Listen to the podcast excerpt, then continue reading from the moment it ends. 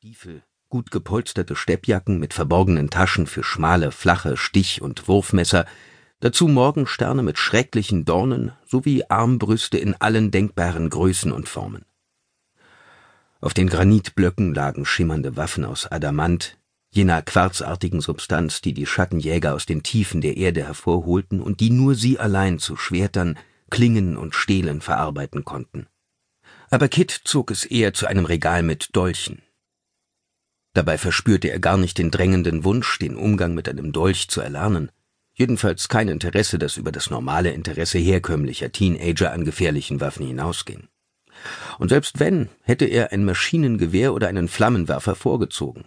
Aber diese Dolche waren wahre Meisterwerke, verziert mit Gold, Silber und kostbaren Edelsteinen, blaue Saphire, Rubine mit Cabochon-Schliff, glänzende Dornenmuster aus Platin und schwarzen Diamanten.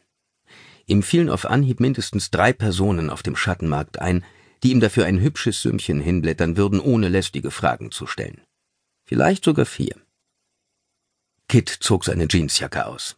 Er hatte keine Ahnung, welchem der Blackthorn-Geschwister sie ursprünglich gehört hatte. Als er am Morgen nach seiner Ankunft im Institut aufgewacht war, hatte er einen Stapel frisch gewaschener Kleidungsstücke am Fußende seines Betts vorgefunden. Dann streifte er eine der Steppjacken über. Aus dem Augenwinkel fing er in einem Spiegel am Ende des Raums seine eigene Reflexion auf. Zottlige blonde Haare und fast verblasste Blutergüsse auf der bleichen Haut.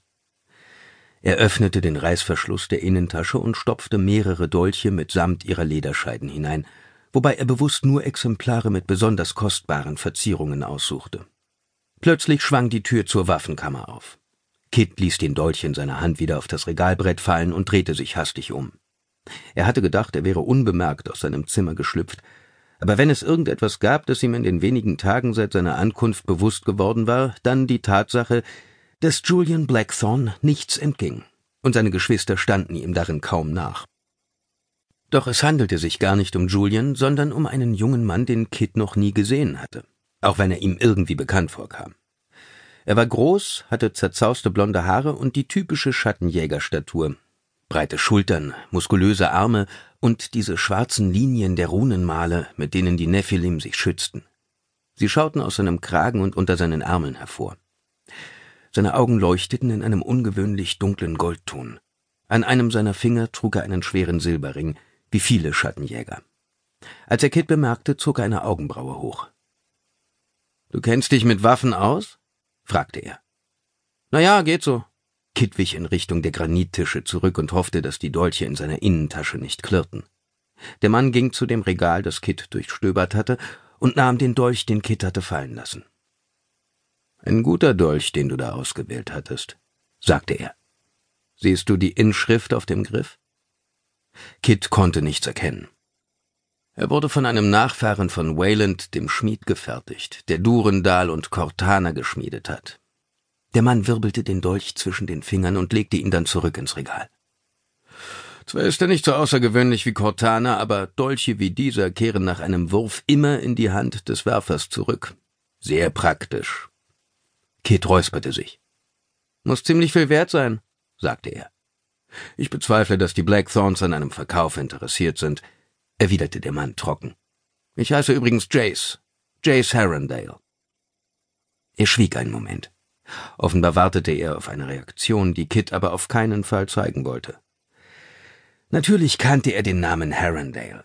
Er hatte das Gefühl, als wäre es das einzige Wort, das er in den vergangenen zwei Wochen zu hören bekommen hatte. Aber das bedeutete nicht, dass er dem Mann, diesem Jace, die Genugtuung schenken wollte, auf die er eindeutig wartete. Jace schien Kits Schweigen kaum zu bemerken. Und du bist Christopher Herondale, Woher weißt du das?